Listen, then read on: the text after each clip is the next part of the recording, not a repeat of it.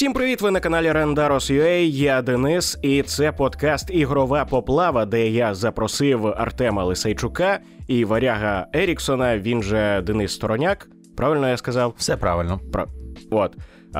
Це подкаст, де ми такі, типу, ігрожури вирішили зібратися і розповісти вам трошки ігрових новин, які ви могли пропустити, трошки повернути вас у стан такого спокою, згадати чудові часи, які теж, до речі, ще попереду, і, власне, щоб ви просто фоном могли слухати і насолоджуватися. У нас декілька прямо заготовлених тем, на які ми будемо говорити. Перша з них – це як ми зустріли війну та емоції щодо вторгнення. Так, привітулі. І щоб задати такий тон та настрій нашої розмови, я тут знаходжусь серед двох Денисів. Уявімо, що я от між вами і зараз можу собі вільно загадати будь-яке бажання. І хочеться побажати, щоб нитка життя моя нарешті дісталася до нитки життя однієї людини у цьому світі. І от прям покрамсали її настільки на такі дрібні шматочки, щоб жоден із смертних чи безсмертних не зміг її зібрати докупи. Ну, якось так. Ну, це саме цікаве, що ми зараз знаходимося в таймлайні, де, коли кажуть, щоби здохла одна людина, і всі розуміють, за кого мова. Тобто, тому що поганих людей в світі якби багато, але тут зразу всі все розуміють. Так, часи цікаві. Ну, в цілому, я думаю, воно не за горами. Я нещодавно на одному Discord-сервері Шерли Лінг, типу там войовнича поезія, і я думаю, що от такий можна вірш сказати, типу, дуже поетичний. Тін лох, об'ївся блох, сів на лавочку і здох. Як вам? Добре. Слово перше, мабуть, треба буде запікати, щоб потім нікому нічого не прилетіло.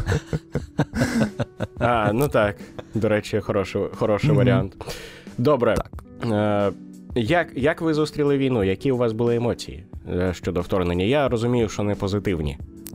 Ну, я думаю, що варто почати Артема, тому що він, мені здається, найближчий з нас до всього двіжа. Географічно маю на увазі. Та я собі спав, нікого не чіпав. Ксеня готувалася до роботи і прибігає просто будить, прокидайся, почалася, оголосили військовий стан. Знаєш, коли будять, я ще, мабуть, працював тоді допізна. Ну, не мабуть, а скоріш за все. І такий стан трохи збентежений, скажімо так. Кілька хвилин ще поки оговтався, потім вже нормально прокинувся, зібрав думки докупи. Ну, мабуть, як і всі, як і більшість з нас, не повірив, що таке взагалі можливо, реально, що справді почалася війна. Ну, коли ти стаєш учасником таких подій, то, мабуть, перша думка – це те, що цього не може бути. Це не зі мною коїться, це не з нашою країною відбувається.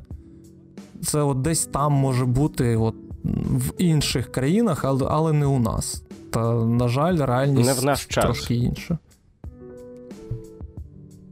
Тому так, ми в перші дні були вдома, ну, звичайно, почався думскролінг, ми ввімкнули одразу телебачення в кілька каналів, і на ноутбук, і на телевізорі, з комп'ютерів, новини читали, робота, звичайно, вся припинилась.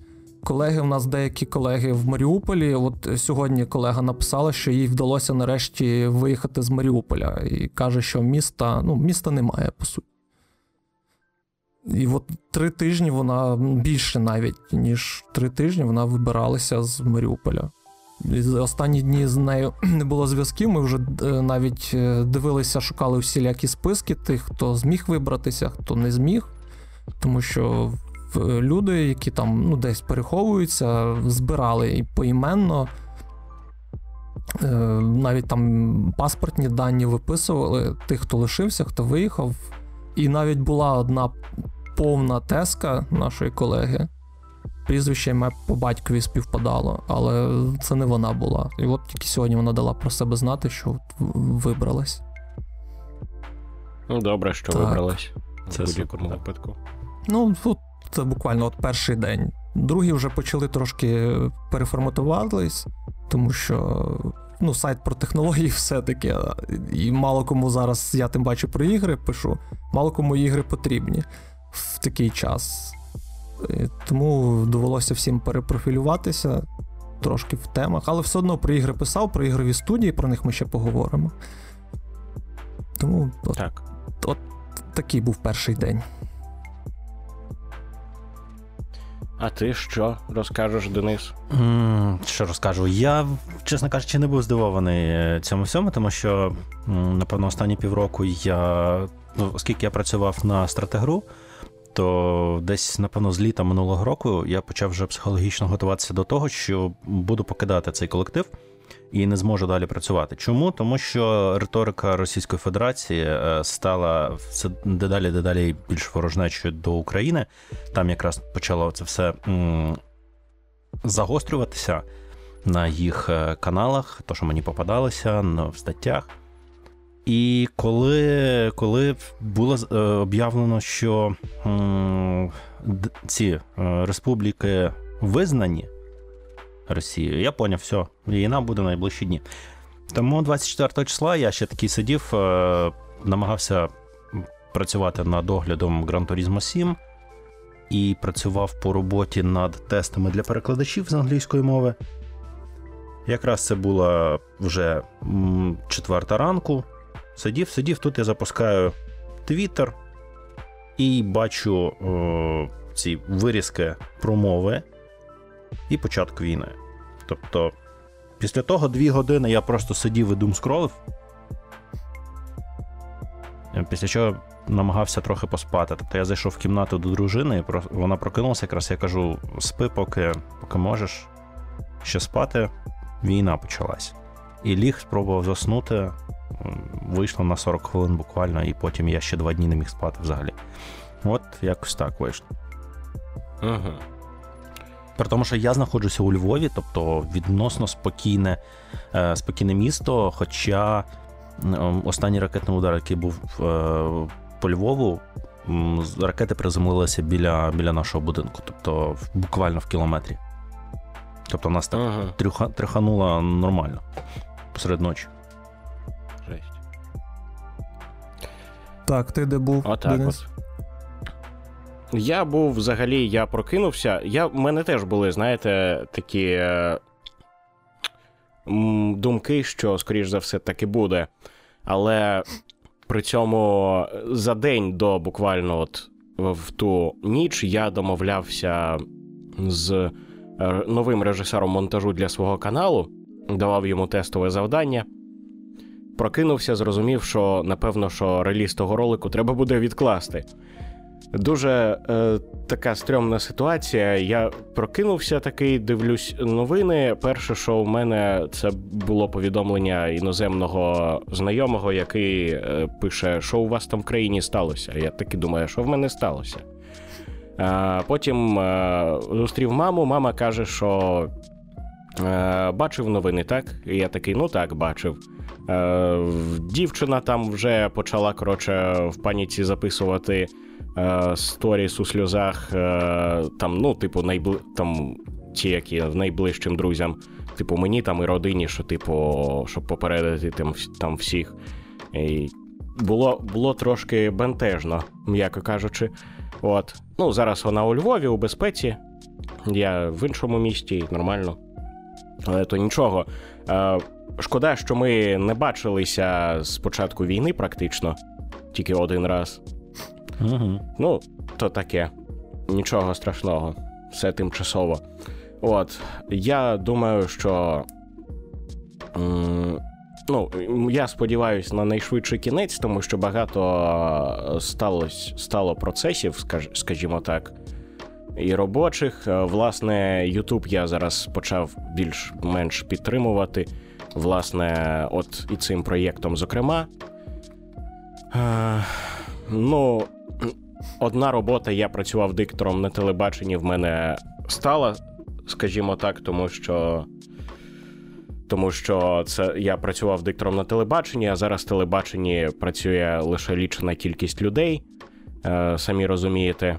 теж перші дні, власне, у мене телевізор не вимикався. Майже постійно скролив новини з двох інформаційних пабліків.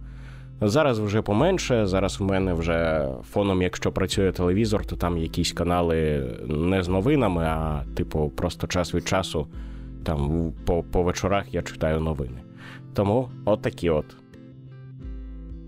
Ну, добренько, по суті, ми зрозуміли. Давайте, ну, подумаємо про те, чим ми відволікались усі ці дні.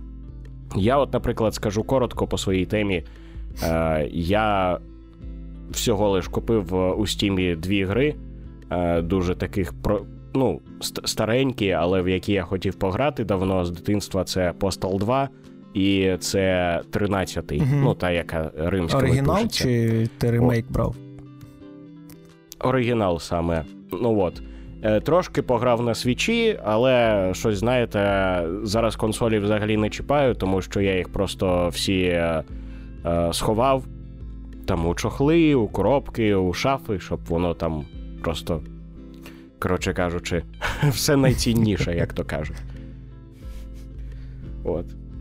Всі картриджі зі свіча, до речі, теж сховав у чохли. Щоб плючкою не припали. Ну, і так теж. Тепер коробки там пусті, порожні лежать, хоча вони теж круті, але якщо що, то, звісно, в пріоритеті саме картриджі, а не коробки до них. Ну, звісно. О, я так думав, ти в бронекейс поклав, знаєш, все, зразу. Ну, в мене до свіча, до речі, такі, можна сказати, і бронекейси. Один, у мене ж два свіча. Один в такому прямо алюмінієвому кейсі, а інший в такому, ну, не алюмінієвому, але такий теж твердий, скажімо так.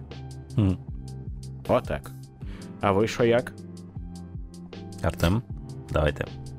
О, я планував, ну, це, до речі, от як зустріли війну, я от планував доприйти деякі ігри, які не встиг, і мав в мене бути, нам навіть дали прес-копію Shadow Warrior 3, я якраз мав би її пограти, але не склалося.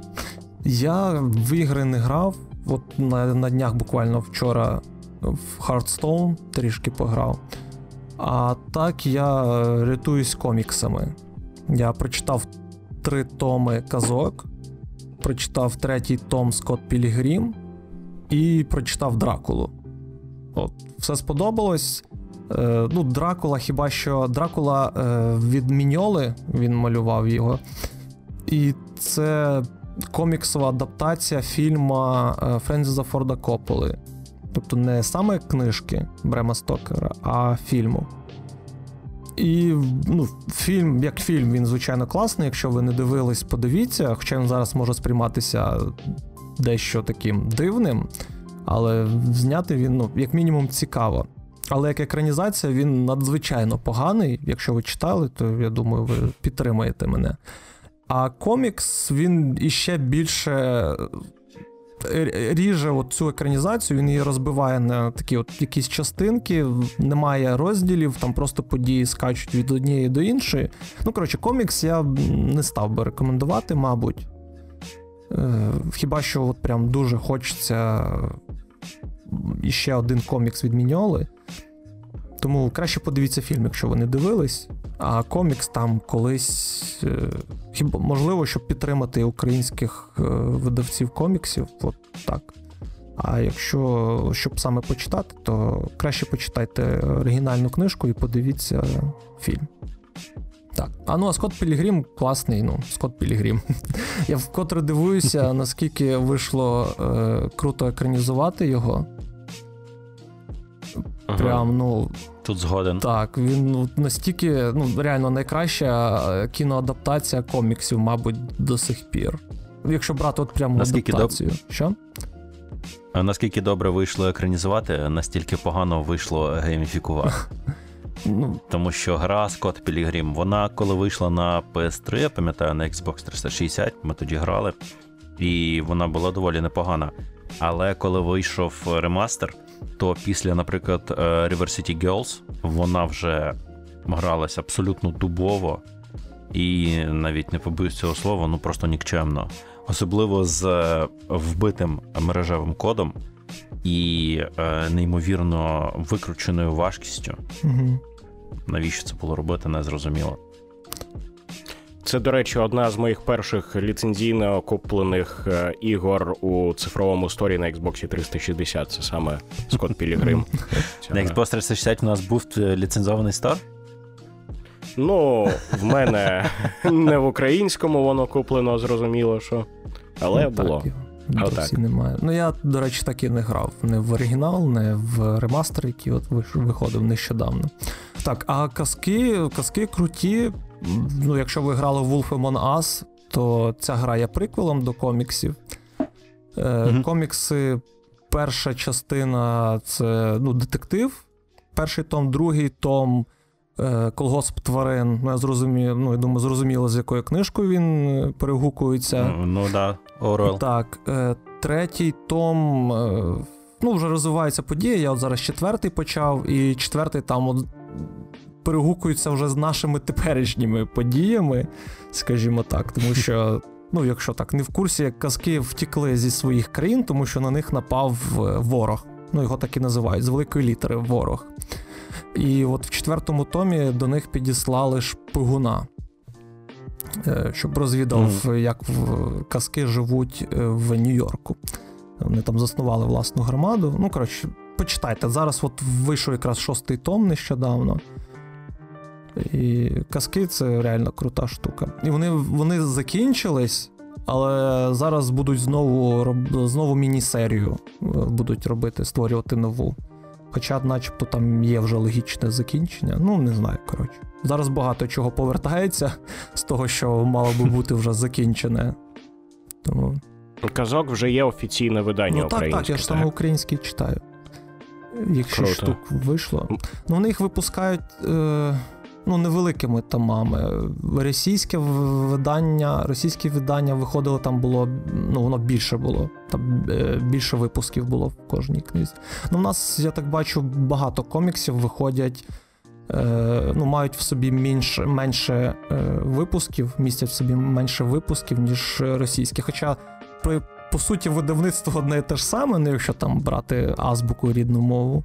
Ну, окей, зараз не про це трішки.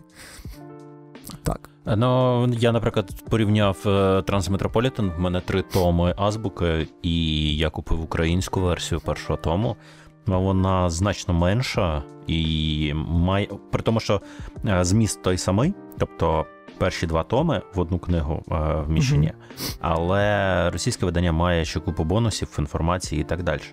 І я якраз, мені стало цікаво, чому так, то пояснювало, що в Україні просто є дефіцит паперу, тому намагаються економити.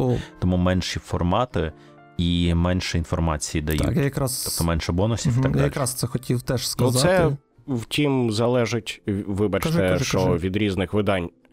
Тому що від різних видавництв, точніше. Тому що в мене, наприклад, видання цього...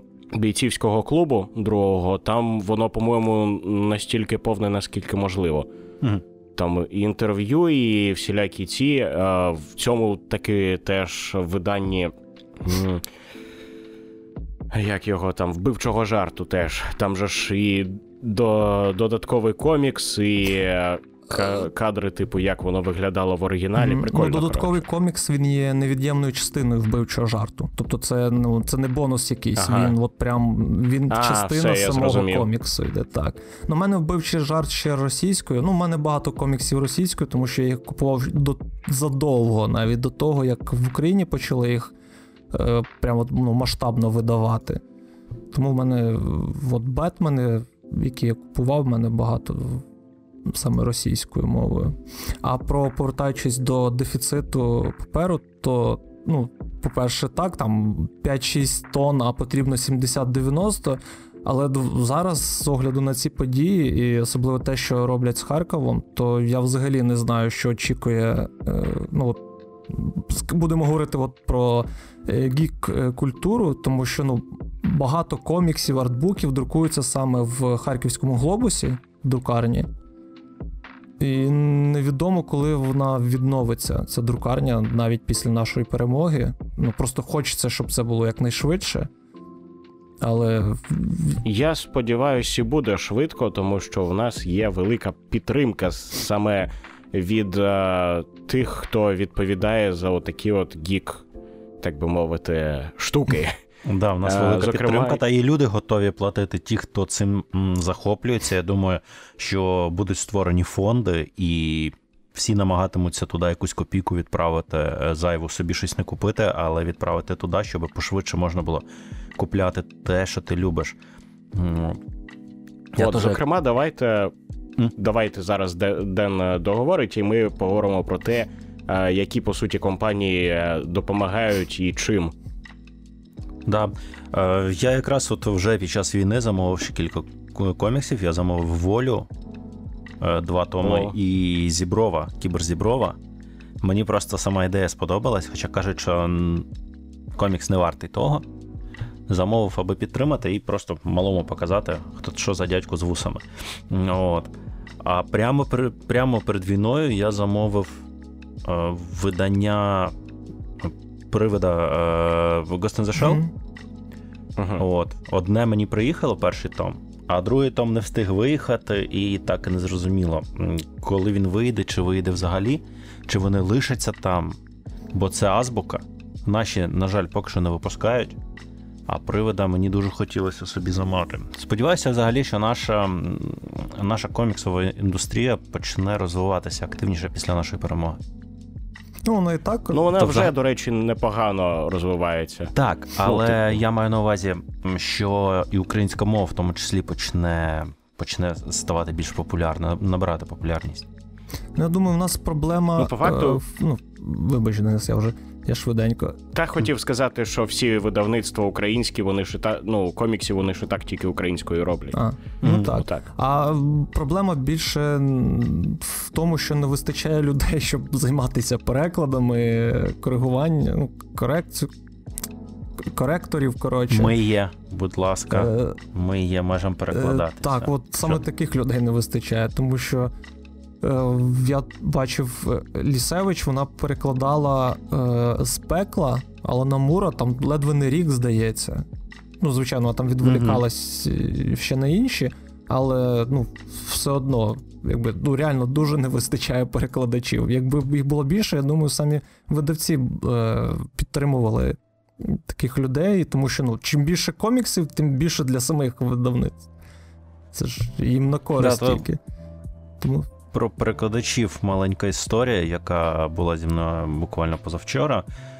Я ж нарешті отримав дозвіл на зброю, на мисливську, громадську, нарізну. Пішов, купив карабін в магазині і вертався додому. Виходжу з таксі, іду до будинку, і за мною сирена. Розвертаюся, поліція.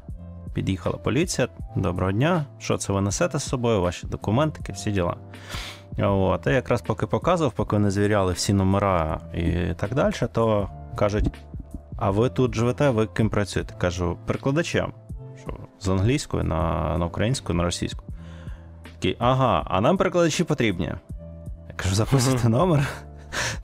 Тобто, насправді, зараз ця тема буде розвиватися все більше і в усі сторони, тому що навіть в поліцію потрібні перекладачі зараз, щоб працювати з журналістами. Угу. Дуже зараз високий запит від журналістів, тому що приїздять до нас і добровольці, і журналісти, яким потрібно розуміти, що тут відбувається. Ну і, відповідно, надавати коректну інформацію. Ну так, у нас в Житомирі навіть дуже багато зарубіжних журналістів. Прям реально дуже багато. Такий ледве не штаб. Тому що, звичайно, вони всі з заходу їдуть там в Київ. І в Житомир це от така остання зупинка перед Києвом. Тому вони тут дуже багато зупиняються часто. Так. Ну, тоді до розробників. Так, давайте перейдемо до розробників. Тут, по-моєму, Артем навіть статтю писав. Навіть дві, так. Навіть дві вже. Я збирав спочатку, що робити ігровому журналісту? Збирати дані про студії, які підтримали Україну. В перші дні я це робив буквально, тому що їх занадто багато стало в результаті. Дуже багато підтримували фінансово, ще більше просто теплим словом, скажімо так. Українські, звичайно, до речі, не всі одразу висловлювались, тому що багато студій на все-таки в Києві знаходяться, і коли тебе атакують, то якби не до СММ, скажімо так, тут потрібно ховатися якнайшвидше.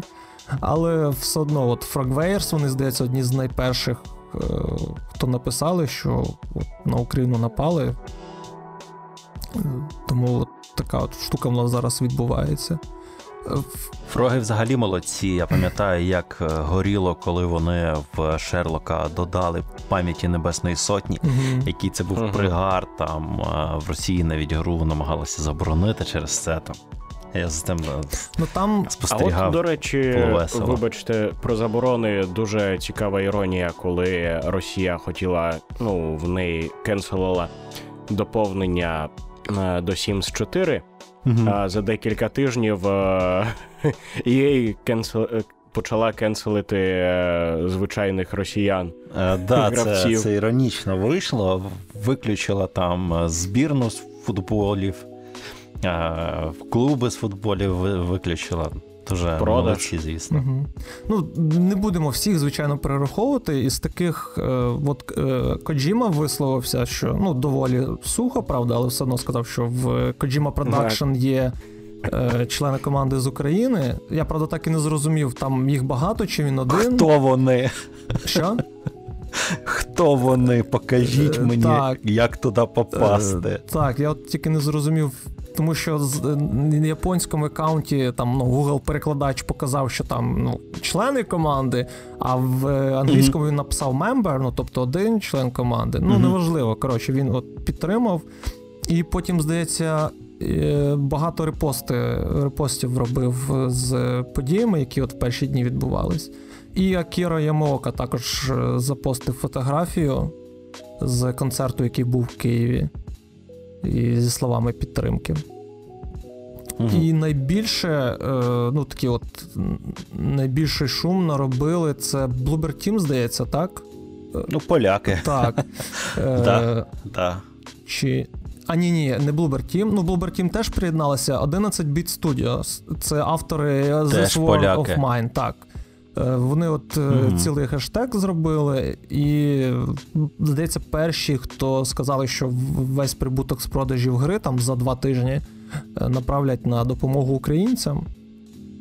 І от саме єдине, що... їх підтримали багато інших команд, їхню ініціативу. Єдине, що виявилось, що багато користувачів з Китаю, навіть не з Росії, стали занижувати рейтинг грі, мотивуючи саме тим, що це, типу, гроші йдуть на продаж, типу, не на продаж, а на допомогу. Так. Це дуже дивно. Це не власне. Дивно.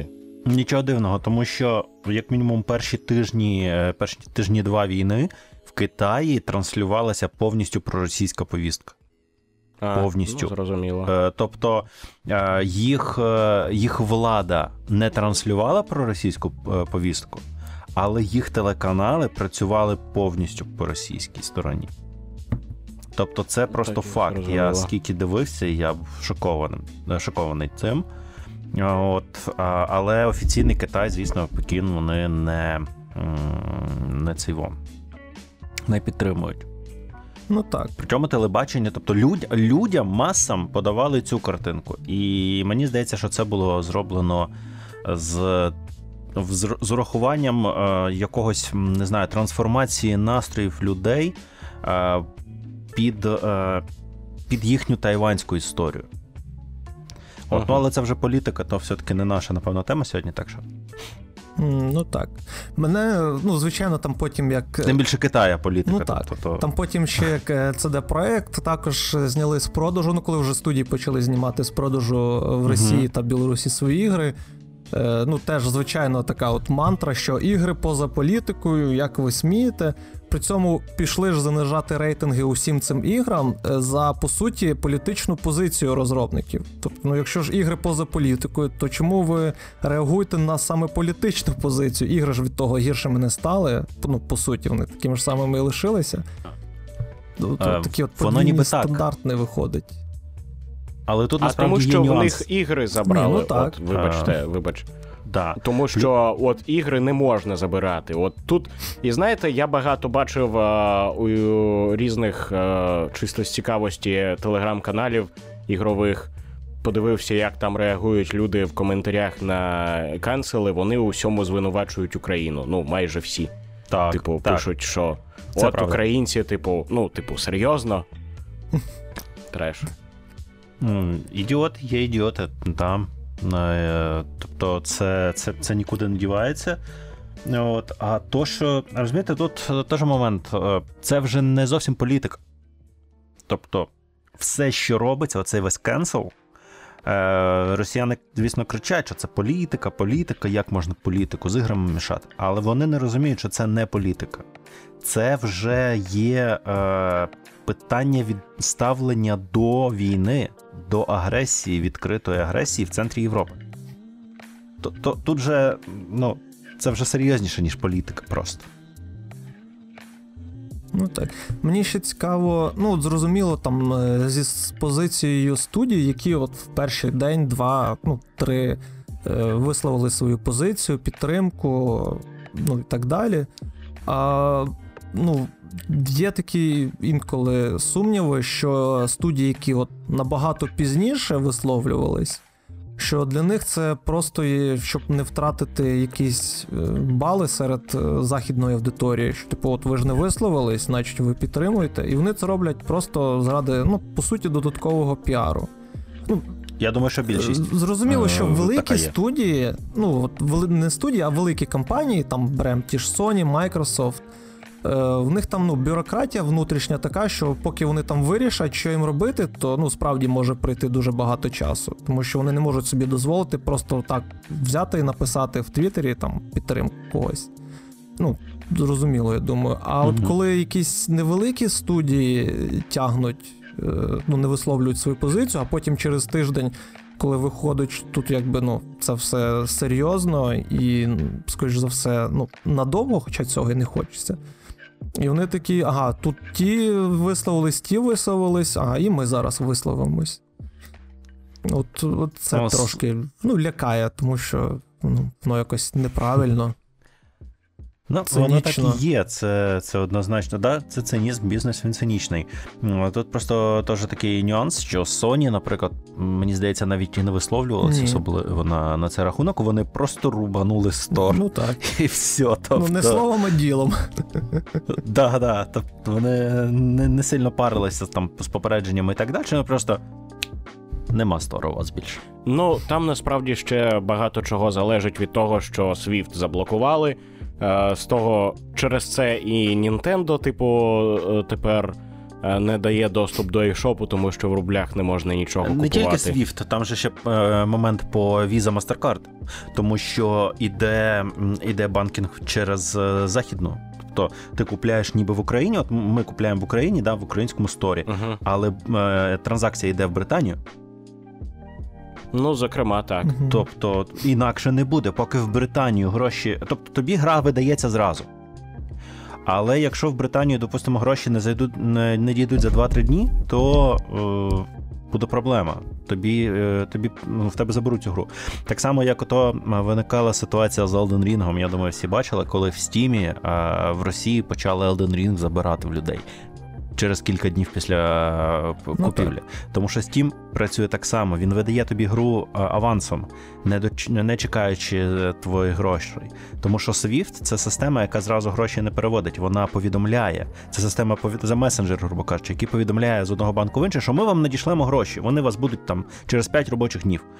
От. І тут вони через 5 робочих днів не надійшли. І банк тоді канцелить операцію.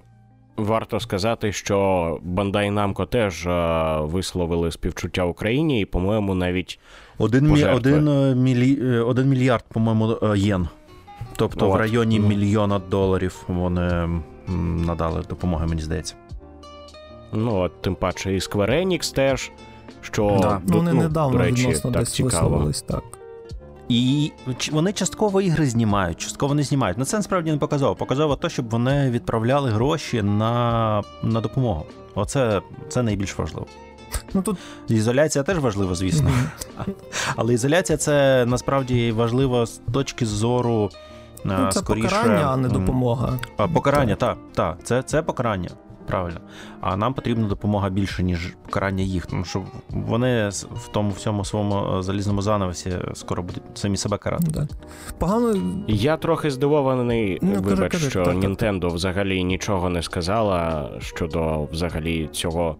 Ну, принаймні, могла б там висловити співчуття, хоча Pokemon Company, це відгалуження Nintendo, вони все ж таки висловились. Та, вони висловилися, а Nintendo мовчить. Так. Ну, чому? Так ніхто, здається, з платформотримачів не висловились. От Microsoft вчора, коли Fortnite сказали, що вони за 2 тижні виручку нададуть благодійним фондам, то Microsoft до них приєдналися. Типу, що от ми теж свою комісію з цих продажів віддамо на благочинність в ті ж самі фонди. І все, але як такої позиції не було. І Філ Спенсер там теж потім написав, що от ми маємо підтримати з репостом саме цієї підтримки по Фортнайту. Але як такої позиції вони теж не висловлювались. Ну, там якимось окремим постом чи ще щось. Ну, це те, що стосується Xbox, тому що Microsoft там була позиція. У глобального Microsoft. В будь-якому разі ми бачимо, що є підтримка і, типу, вона прямо серйозна. Тобто, правда, люди розуміють, що правда саме на нашому боці, не звісно, на боці це зрозуміло, Російської Федерації. Армія іншої держави перейшла наш кордон. Тут якби, що б не було, по-любому, правда на нашому боці. Це автоматично. І всі аргументи проти, вони ідіотські вже в своєму ґрунті. Ну, так. Тому що, що б не було в Україні, неважливо, що би тут не було, це справа України. Суверенна держава. Так і є, по суті, коли ти, ну, в будь-якому випадку, якщо Росію провокує НАТО, яка різниця Росії? Куди і який шлях має обирати Україна, типу, і так далі. Давайте трошки зараз відволічемось і трошки поговоримо про ігрові новини, які наші слухачі могли попропускати, але ми їм трошки повернемо почуття життя. Повернемо 2021-й, так? Так, 2021-й. І нехай вони дізнаються, що нового, що цікавого, що вони, скоріш за все, пограють після нашої перемоги. Я сподіваюся. По-перше, це... Та буде перемога. Це ні, я не про перемогу, я про пограють. Про перемогу тут навіть сумніватися нема, що вона буде. І пограють в будь-якому випадку, я впевнений. От... По-перше, нове ігроладне відео Hogwarts Legacy, яке триває 14 хвилин, і анонс порту на Switch, що теж дуже цікаво. Я скажу трошки свої враження щодо цього. Блін, це реально дуже велика і дуже крута гра по Гаррі Поттеру. Тут нічого сказати. Тут стільки можливостей, що це, по суті, можливо, реально GTA у світі Хогвартсу, тільки і по суті не тільки Хогвартсу, там можна ходити і по іншим локаціям, які там біля Хогвартсу, типу там по містечкам оцим чарівницьким, які були у фільмі, там до ринок і так далі. І це дуже кльово. Там, по-перше, мене дуже здивувала боївка. Це, напевно, вперше буде нормальна гра з нормальною боївкою по всесвіті Гаррі Поттеру в цілому, тому що це буде не клацання мишею і не буде просто натискання однієї кнопки, щоб стріляти. Ти так думаєш? Ну, як ото... Як це було на ГБА, наприклад, да. Слухай, в мене таке питання. А чому саме GTA, якщо це скоріше, напевно, Shadow of Mordor? Або Shadow of War? Ну, GTA, тому що вона... Більш універсальна, в ній... В ній багато можливостей, як для пісочниці, я, в принципі, бачу. Тому що тут, я так розумію, є можливість впливати на світ, є можливість займатися багато чим. Мені, звісно, цікаво, як воно буде працювати, чи буде там подібна система уроків, як ото у Булі, наприклад, там же ж теж школа, з відкритим світом. Але по суті, те, що я побачив, те, скільки там контенту, скільки там можливостей, варити зілля, вирощувати трави, там заводити тваринок, заводити друзів, вивчати, по суті, власну вітку магії, вивчати, ну, тобто, іти по своєму, так би мовити, магівському шляху, стати, я так розумію, там буде відгалуження стати або якимось темним магом, або стати, типу, звичайним, світлим магом і так далі. Отак. Ну, я, чесно кажучи, поки що ніяких вражень не сформував по Хогвартсу, тому що в мене зовсім не склалося з Гаррі Поттером. Ага. Тобто, я намагався читати першу книгу, мені вона не дуже зайшла. Це було років, напевно, 15 тому, чи 10. 10. 2009 рік був, ну, більше 10 років. І мені вона не зайшла. Я хочу прочитати, почати її знову, насправді, спробувати, тому що в мене дружина фанатіє від Гаррі Поттера, і малому дуже фільми сподобалися. І я от думаю спробувати якось наздогнати. Можливо, до виходу Hogwarts Legacy я зможу прочитати і буду вже чекати гру, як моя дружина чекає. Тому що я її точно куплю, цю гру, дружині. Ну і, напевно, що теж буду пробувати. От, я теж думаю, що у нас, походу, після війни з дівчиною це буде одна сімейна покупка. Це саме Hogwarts Legacy. Тому що, ну, я особисто подивився всі фільми тільки на Новий рік оцей. Вона там, типу, дуже шарить по Гаррі Поттеру, по всьому всесвіту. Було прикольно, ми дивилися там з її коментарями, якимись доповненнями про книги. Всесвіт реально дуже крутий. Тобто він обширний. Те, що там оці, як його там, відгалуження, оце фантастичні звірі, от воно насправді і поряд не стоїть, тому що воно вже робилося, типу, от аби щось зробити, аби доповнити всесвіт, але це виходило так собі, тому що там багато чого не збігається, а основний всесвіт Гаррі Поттеру, він реально дуже обширний, дуже крутий, там реально багатогранні персонажі, там, наприклад, той самий Северус Снейп, він, по суті, ти лише в останніх фільмах ти розумієш, яка роль у цього персонажа була насправді, а до цього вона реально не зрозуміла. Він там, типу, то або допомагає головному герою, то або постає як лиходій, і оце завжди воно маневрує, і тільки під кінець там ти розумієш, яка у нього була мета, що з ким він був пов'язаний, так само і той самий багатогранний Дамблдор, який виявився величезним маніпулятором, але дуже крутим чуваком, по суті. Ну, типу, він такий прямо бедес. І дуже багато. Ну, тобто, раніше я зважав увагу в дитинстві там на головних героїв, на оцих дітей, але там, по факту, більше зараз зважаю саме на дорослих персонажів і на те, як там тривають обставини.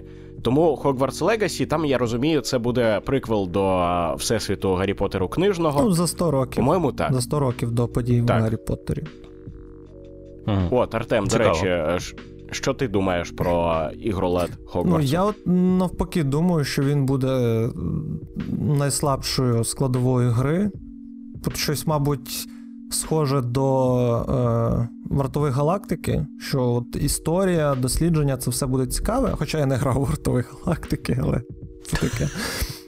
А от бойова система, ну тому що те, що показали, просто персонаж стоїть і от паличкою б'є. Тобто буде на кнопках, можна буде, я так розумію, закріпити просто окремі заклинання і ними шмаляти. Ну, мені здається, це буде так якось. Ну, я зрозумів це трошки інакше. Просто у тому Гаррі Поттері, який був на ПК, перші частини там до третьої, це фактично було реально типу натискання однієї тієї ж кнопки. Це, звісно, прикольно, що вивчання нових заклинань, але геймплей був нібито і різноманітним, але боївки хотілося побільше крутої.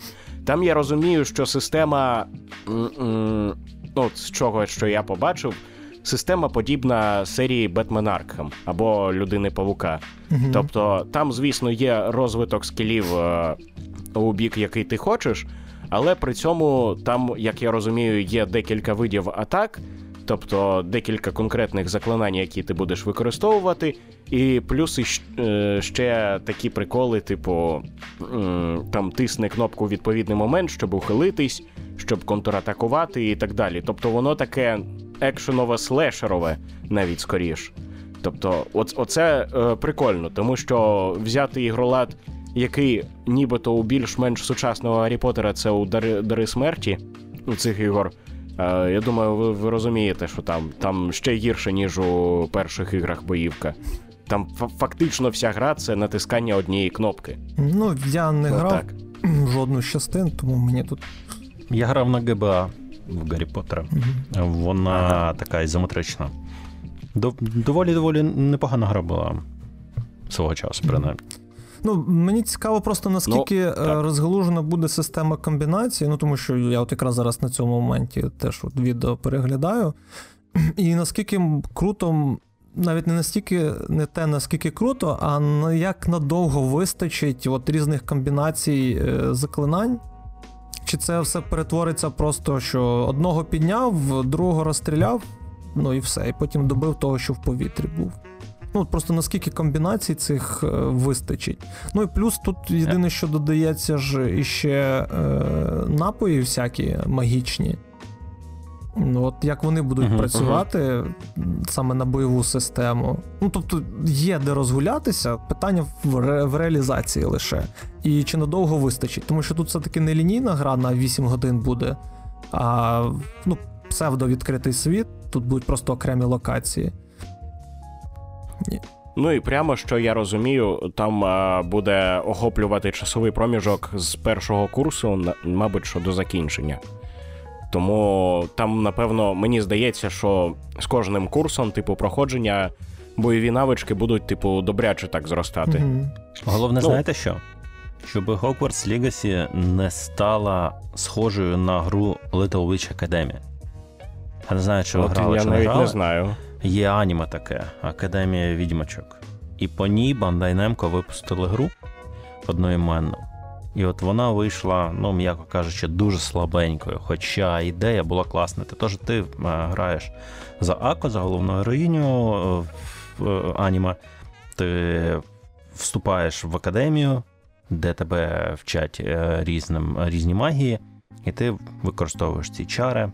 Ходиш, там покрокова боївка в стилі, хто грав Valkyria профіль, саме Valkyria Profile, тобто від PS1.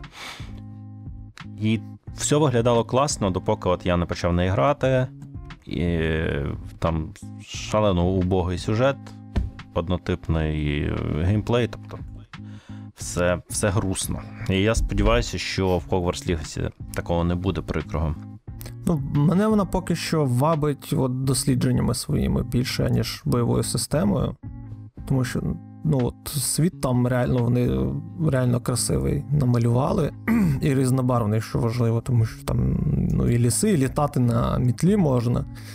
Що важливо, і там дуже гарна така локація. Ну, показали, принаймні. Тому...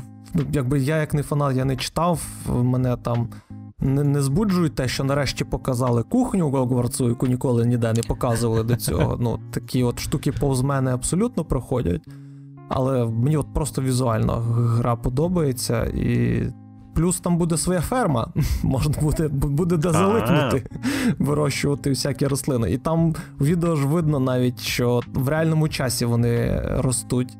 То там годину-дві, поки виросте якась цибулька, потрібно буде чимось займатися. Ну просто якщо цибулька там росте годину-дві, то скільки ж займе час на проходження всієї гри? Ну, це ж не буде так, що ти от один раз виростив її і все. А мені потрібно, наприклад, 5 таких заклинань, і потрібно 5 цибулик. То це мені що 10 годин чекати, поки вони там виростуть, ну якщо там по черзі їх вирощувати. А, ну, 25 хвилин. Ні, все-таки годин там нема, там 25-30 хвилин. Ну, таке, так.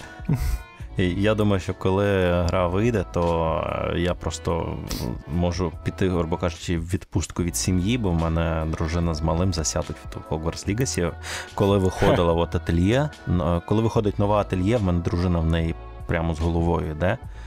Там ательє Райза, зараз ще є ательє Софі 2, от вона зараз Horizon допройде і залипне стопудово в ательєшку, яку має там час, бо теж таке ми намагаємося щось допомагати по можливості на місцях, то зараз на ігри не стільки часу, як колись бувало.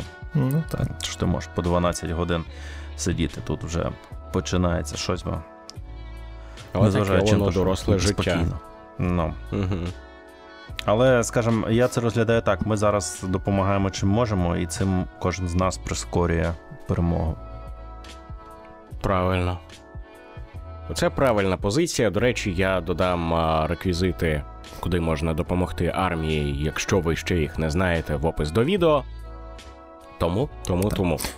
Це про всяк випадок. І давайте трошки... Армія, фонд «Повернись живим» — це ті, хто себе зарекомендували. Хоча фонд зараз повідомляли, що в них зараз величезні гроші вже йдуть задіяні, і поки що вони зупинили витрати, тому що, щоб провести всі операції, в них там 1,5 мільярда, по-моєму, гривень вже в роботі. І зараз вони хочуть з ними розкидатися, і тоді знову почнуть нові операції. Угу. Так це прекрасно, тому що, власне, варто подякувати Тарасові Чмуту, який свого часу звернув увагу на те, що, на жаль, держава не фінансувала армію так, як слід на той час, але не будемо розводити зраду. Зараз треба єдність. Не так важливо, що було раніше, важливо, що є зараз. Важливо, що наша армія стала сильною, в тому числі завдяки народу. І в нас оцей, як би це не звучало, за часів Радянського Союзу був такий вислів, що народи, армія єдні, так? І в Радянському Союзі цього не було, але ми це змогли реалізувати.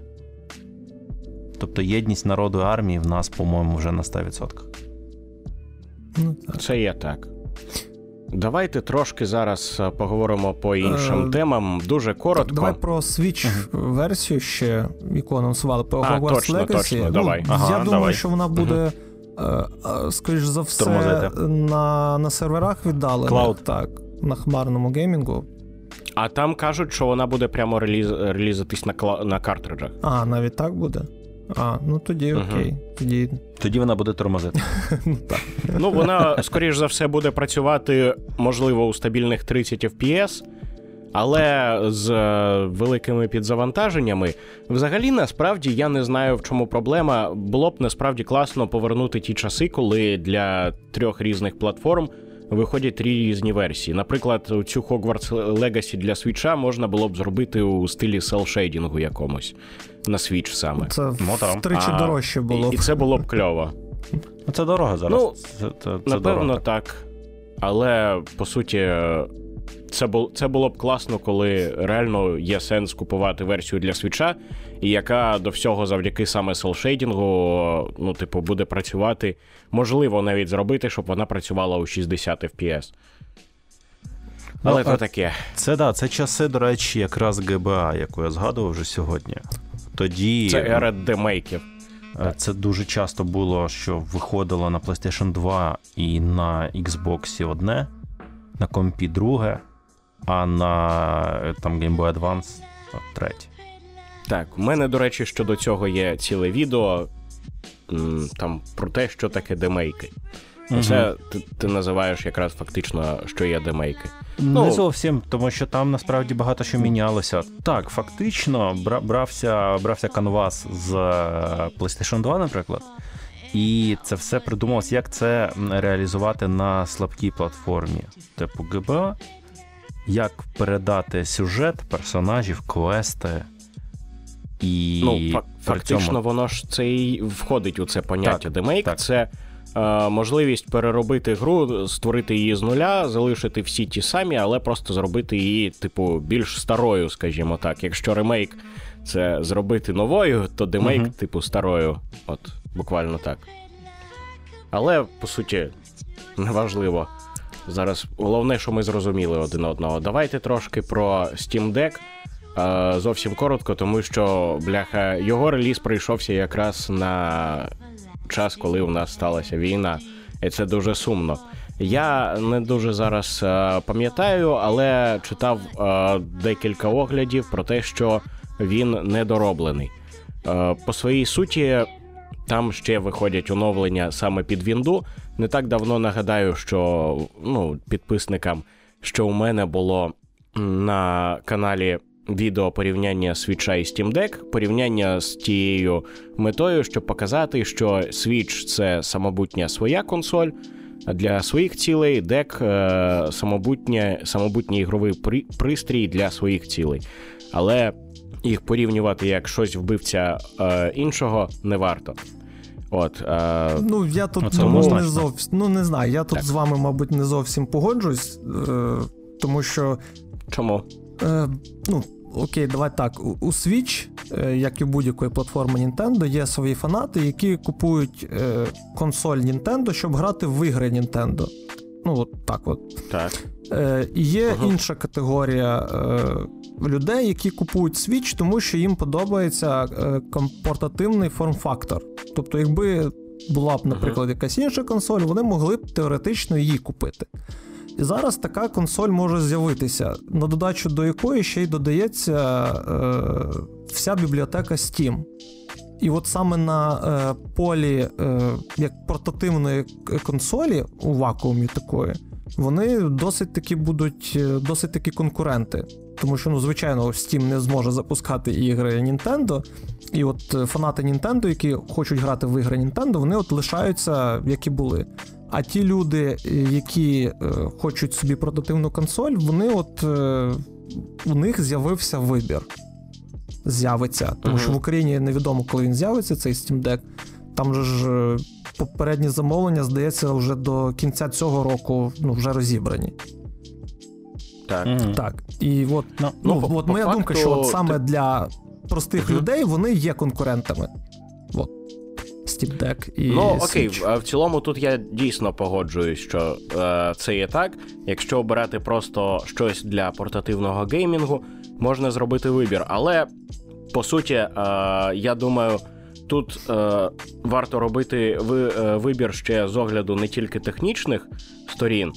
Просто чому російські блогери масово робили...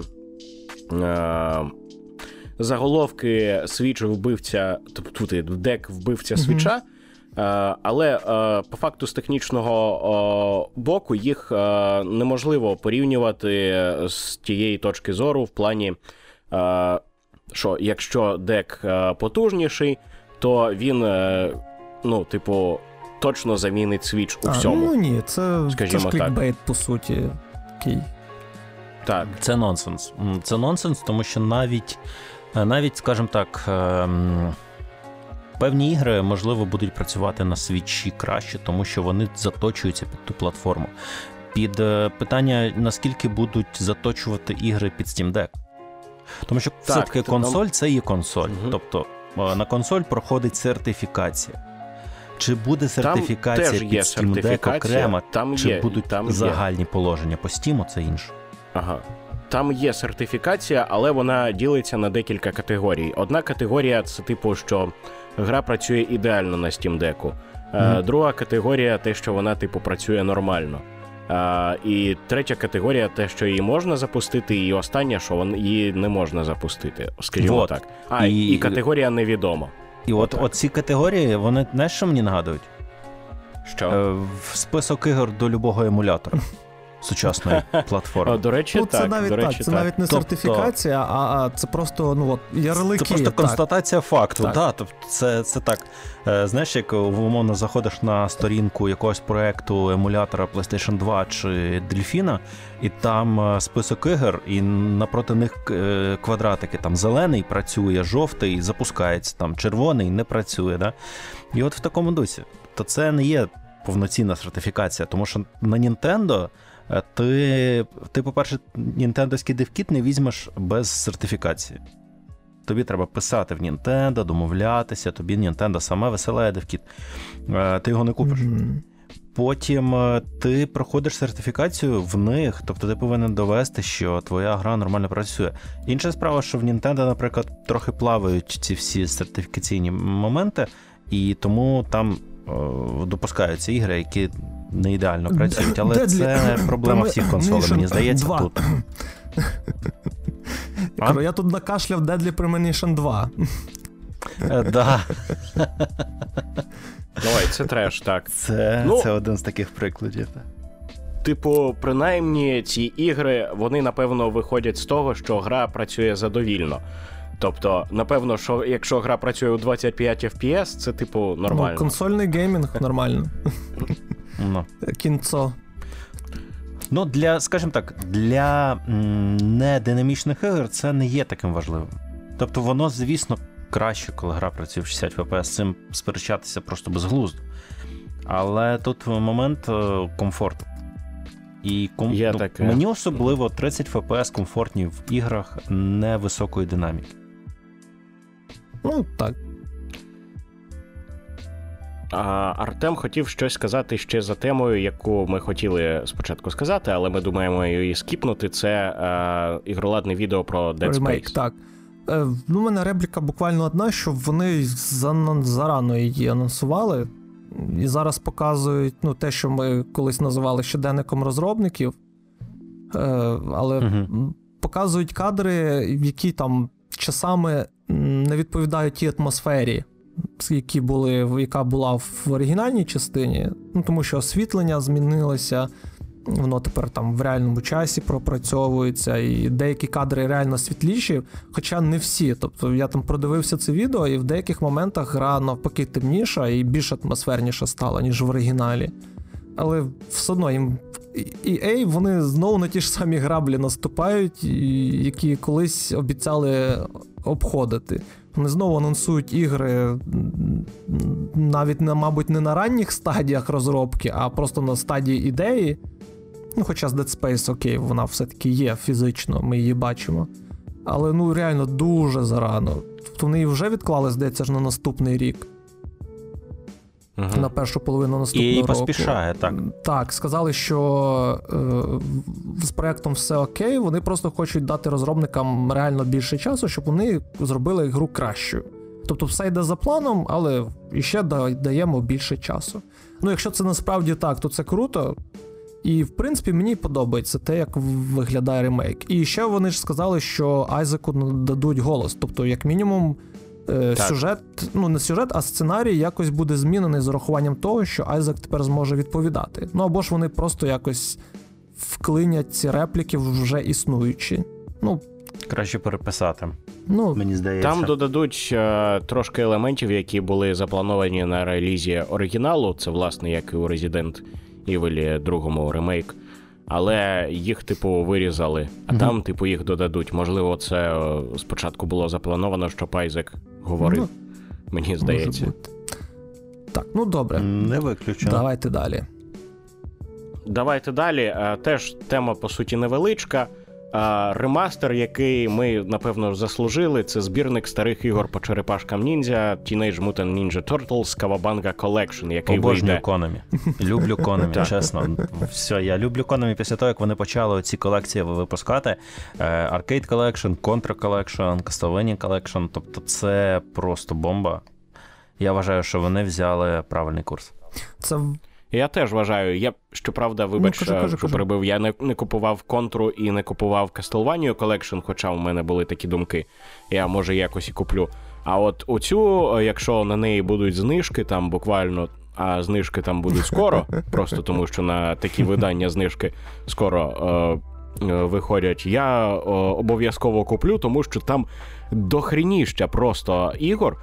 Там в тому числі можна пограти навіть у рідкісну частину тих черепах, яка виходила на перший геймбой, яка навіть не кольорова. Ну, чорно-біла, але так собі. Я грав в оригіналі, в мене був геймбой, а в друга і картридж був. Ага. Принаймні, таке. Як для таких цінителей, це прикольно, по-моєму. в будь-якому випадку. Це кльово, да, але ж так само, як і в колекціях Castlevania та Контри, є власне Контри і Castlevania з геймбоїв, з першого геймбоя. 17 ігор. Це прикольно. Я цю гру стопудово, ну, цей збірник я стопудово куплю, як тільки він з'явиться в магазині, незалежно від, там, буде передзамовлення чи в день релізу. Це стопудово, тому що черепашки ніндзя, я дуже їх любив завжди. У мене на Денді він, бляха-муха, картридж якийсь битий був, як і мільйони інших картриджів у мільйонів людей. І на якомусь моменті зависала гра. Я, правда, не пам'ятаю, яка то саме частина була. Але була така от штука. По-моєму, що друга або третя зависали на моменті бою зі Шредером. В якійсь з них була проблема, останній бій зі Шредером, можна було його забагувати. Угу. Ну і файтинг я ще грав з друзями теж. Файтинг він такий, ну, так. Це саме така якась, не знаю, воно мені не подобалось ніколи. Він примітивний дуже, особливо після Mortal Kombat того часу. Я так розумію, вони підготували цю збірку до виходу нової частини, чи коли вона виходить? Ймовірно, та, що нова частина від WayForward, та, що розробляється, так. Вона ж теж цього року виходить. Ну так, має так. Вийти, просто так. Тут немає ще дати виходу у збірки, вона от просто на цей рік запланована. Ну, я після того, як WayForward випустили River City Girls, я поняв, що я буду купляти просто всі ігри цієї компанії, хоча до того я Шанте дуже любив. І вони ж цей Rampage, як він там, новий. Retro City Rampage? Вони ж новий робили, так, також, так? Ага. Кого? Retro City Rampage новий, оцей, який виходив. Чесно, не знаю, що до цього. Ні, по-моєму, не вони. Ні. Ну от, Tribute Games, розробник нових черепашок. Я от бачу. Так. Ага, Tribute? Так. А не WayForward? Ні, Tribute Games. Ага. Ну, Tribute — це чуваки, які робили Mercenary Kings. Тож доволі кльова гра, але після того вони якусь фігню робили. Навіть не пам'ятаю, як вона називалась. Ну так, а от видає їх якраз от Street of Rage 4, от про цю я мав на увазі. Не до теми їх видає, точно, да, я переплутав, значить. По-моєму, Street of Rage 4 якраз хрінь була. Ну це ж нова, то навпаки її начебто хвалили всі. Street of Rage 4 класна. Може я переплутав, я просто пам'ятаю, що... Стоп, вибачте, я переплутав. Я переплутав Streets of Rage з цим, з Double Dragon'ом. Який там виходив теж, типу, більш-менш сучасний Double Dragon, який там піксельний. Ні, не той. Неон він був теж кльовий. Мені Неон сподобався, хоча його захейтили. А от там виходила номерна частина. Неон якраз робили WayForward, по-моєму. Неон теж кльовий, і Streets of Rage 4 кльовий. Там просто Double Dragon після Неона виходив в четвертий. От він якийсь всратий, тому що він, типу, таке саме піксельне місиво, як це було на NES. 1, 2, 3, так. Ну він, типу, зроблений в їх стилі, але він мені не дуже сподобалось, так. А за Retro City Rampage, то що ти казав, Артем, це вібламки. Це Вібланк Студіо. Вони робили от Retro City Rampage, і після того щось там Гаваї. Shakedown Гаваї, да. Так. Ну це таке піксельне GTA. От в Гаваї я пограв. Retro City Rampage мені сподобалось. Там багато дуже культурних відсилок. Да, до Metal Hero і так далі там. І до цього, до Тардису, до Назад в майбутнє, взагалі там до хріна просто всього, і це прикольно. Ну, до Назад в майбутнє штука. Там прямо ключовий арт відсилає, бо він ж вилазить з машини якраз Делорена. Угу. Весела тема взагалі. Добренько, у нас залишилась остання тема, що ми чекаємо. які саме, ну, окрім перемоги, які ігри, кіно, серіали, книги, комікси, і сподіваємося придбати в найближчому майбутньому. Частково ми вже на це питання відповіли. Але, до речі, підписники, якщо ви нас слухаєте, мабуть, напишіть, будь ласка, фідбек у коментарі, що саме ви чекаєте після перемоги з отакого медіагік культурного. От прямо зараз напишіть, от ми чекаємо. Давайте. А ви розповідайте, що ви чекаєте, Артем і Денис. Артем? Так, добре, давайте. Я з коміксів, ну, з літератури, назвімо так. Я зараз чекаю дуже артбук Bloodborne. Мальопус його анонсували от нещодавно. Він мав би вийти влітку. Ну, скоріш за все, влітку він вже не вийде. Я думаю, якраз до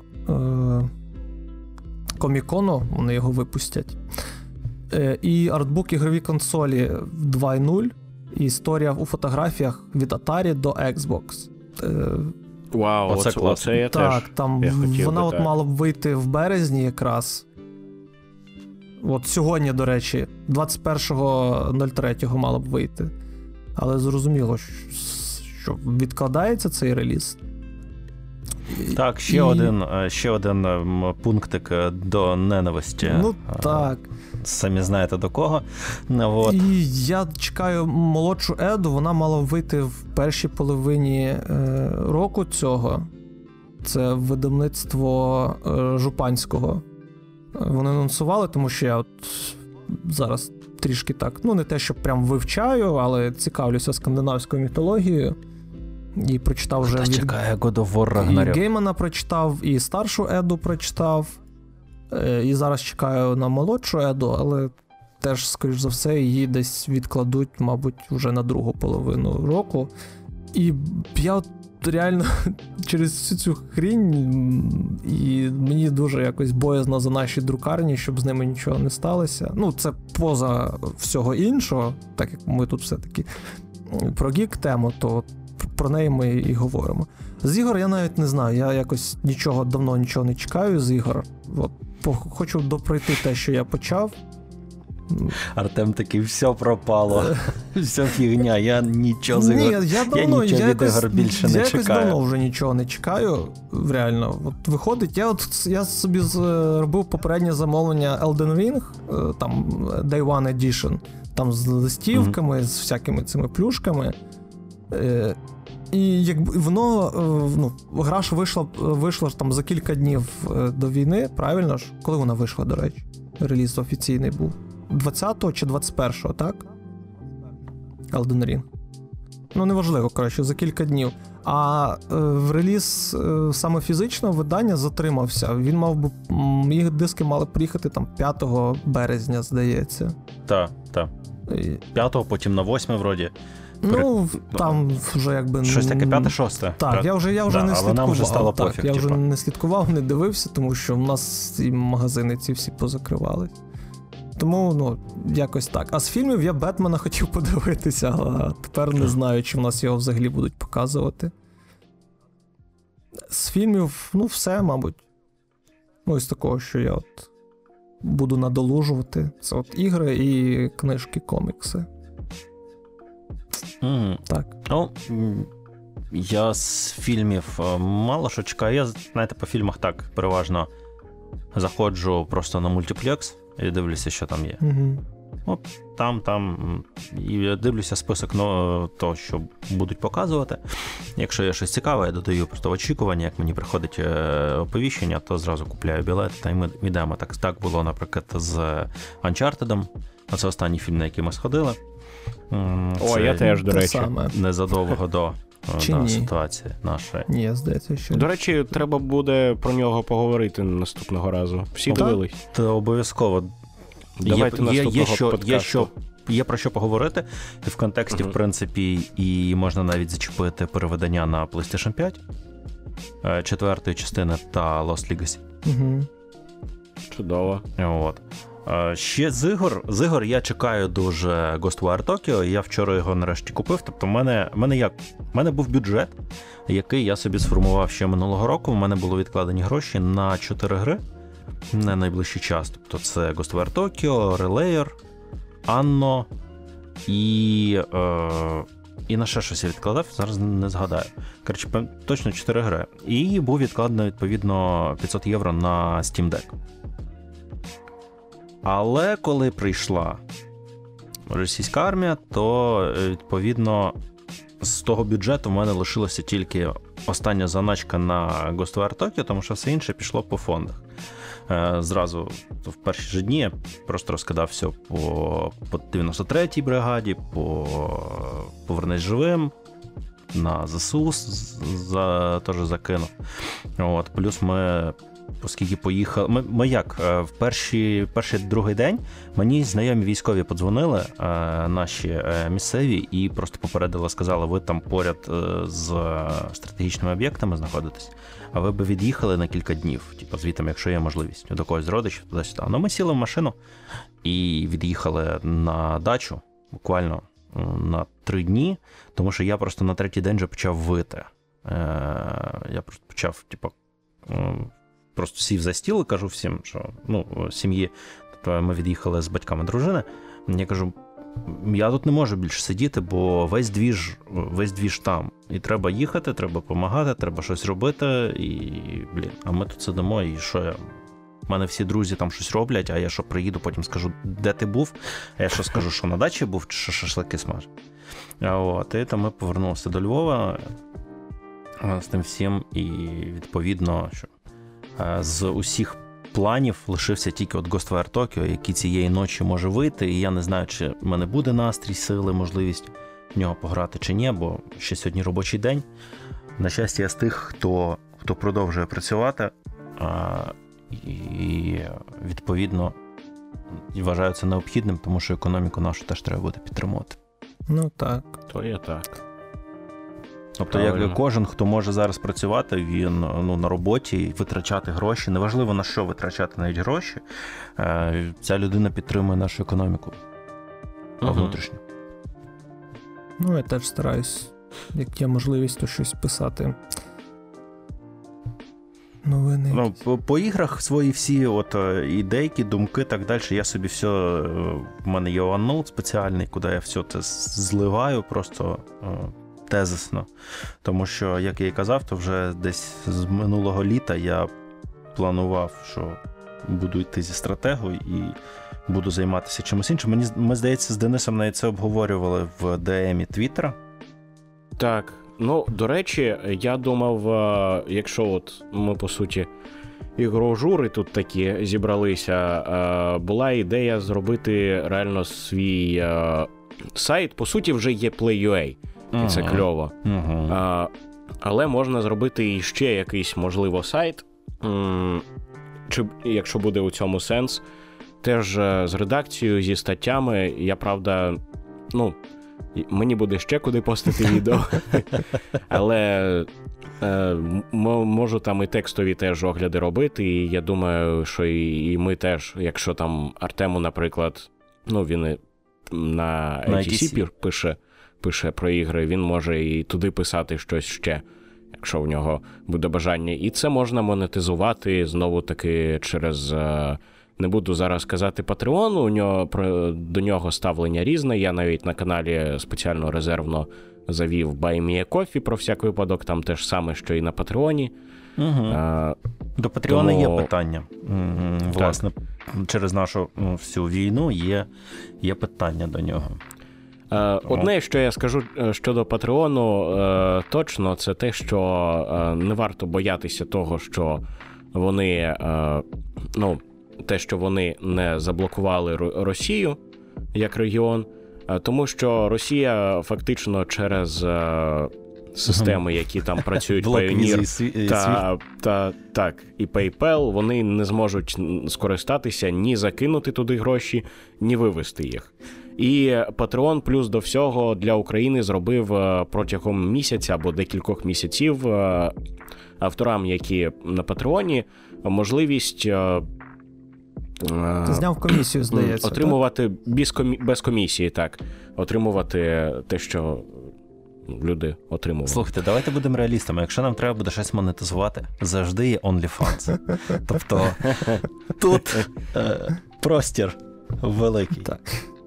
Ну, то є Денис, так. То давайте свої плани. От ти так в бік відійшов. Ага. Я людина проста, тому що, по-перше, треба глянути Бетмена, це 100%, тому що це пизда просто, як воно накрилося. Найочікуваніший фільм був за декілька років, а воно таке оп, і все. А по-друге, мені задонатив, я не дуже то й цікавився свого часу Elden Ring, але мені підписник купив Elden Ring на PS4, версію, причому делюксну, для того, щоб я її пострімив. І мені дуже сподобалася ця ініціатива, я був дуже вдячний людині, тому що я прямо аж зацікавився Elden Ring'ом по-серйозному. Але в той момент, коли планувався стрім, власне, сталося, що сталося. Тому очікувано для мене ще й пограти в Elden Ring. О, то ви будете грати в Elden Ring, ви там маячите, тому що я теж його ще не починав грати, а там є кооператив. Я зараз дивлюся по там, відгукам і новинам, що з одного боку, добре, що ми в нього зараз не граємо, бо там стільки проблем вилазить. Ну нічого, дочекаємося. Ми ще встигнемо. Розумієте, ми все встигнемо, Україна все встигне. Так, ми то точно. От. Ще хотів би, насправді, чекав, ну, не те, що це було на першому місці, але все одно мені дуже цікаво пограти і придбати в свою колекцію ігор на Switch, це Kirby and the Forgotten Land. Тому що платформер дійсно класний, він по-нінтендівськи класний. Коли як Square Enix видає відсталий Балан Вандерворлд, у Nintendo з платформерами все досі нормально, абсолютно круто, досі революційні механіки. Кірбі, який поглинає взагалі все, навіть може поглинути машину і їздити як машина. Це ж офігезно, ну типу, це круто. До всього там є кооп, там є всілякі круті міні-ігри, типу рибалки і так далі. Ну, до всього мені треба було б ще пограти у Mario Odyssey, щоб я ще, на жаль, такий от Nintendo-любитель, але не грав ще у Mario Odyssey, але то таке. От, із нових, напевно, що все, що я згадав, це все. Ну і, звісно, про що ми сьогодні говорили, це збірник черепашок, це нові черепашки, нова частина, це Hogwarts Legacy. Оце 100%. Ну, так. Отак. Ми ще з Денисом Варягом можемо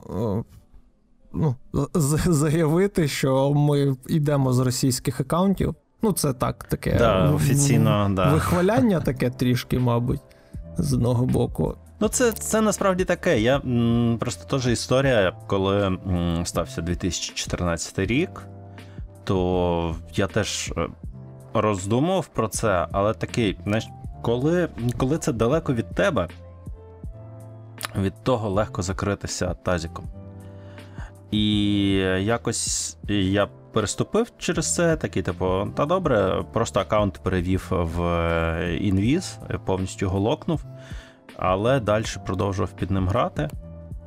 Ігри частіше вже купляв в українському регіоні, коли купляв за власні кошти. От. А коли сталося 24-те, то тут, ну, знаєте, в мене як гільйотина впала. Тобто мені стало дуже легко розірвати всі зв'язки в плані роботу на стратегу, використання російського аккаунту ПСН як основного. Це стало настільки, я не очікував, що це буде настільки легко.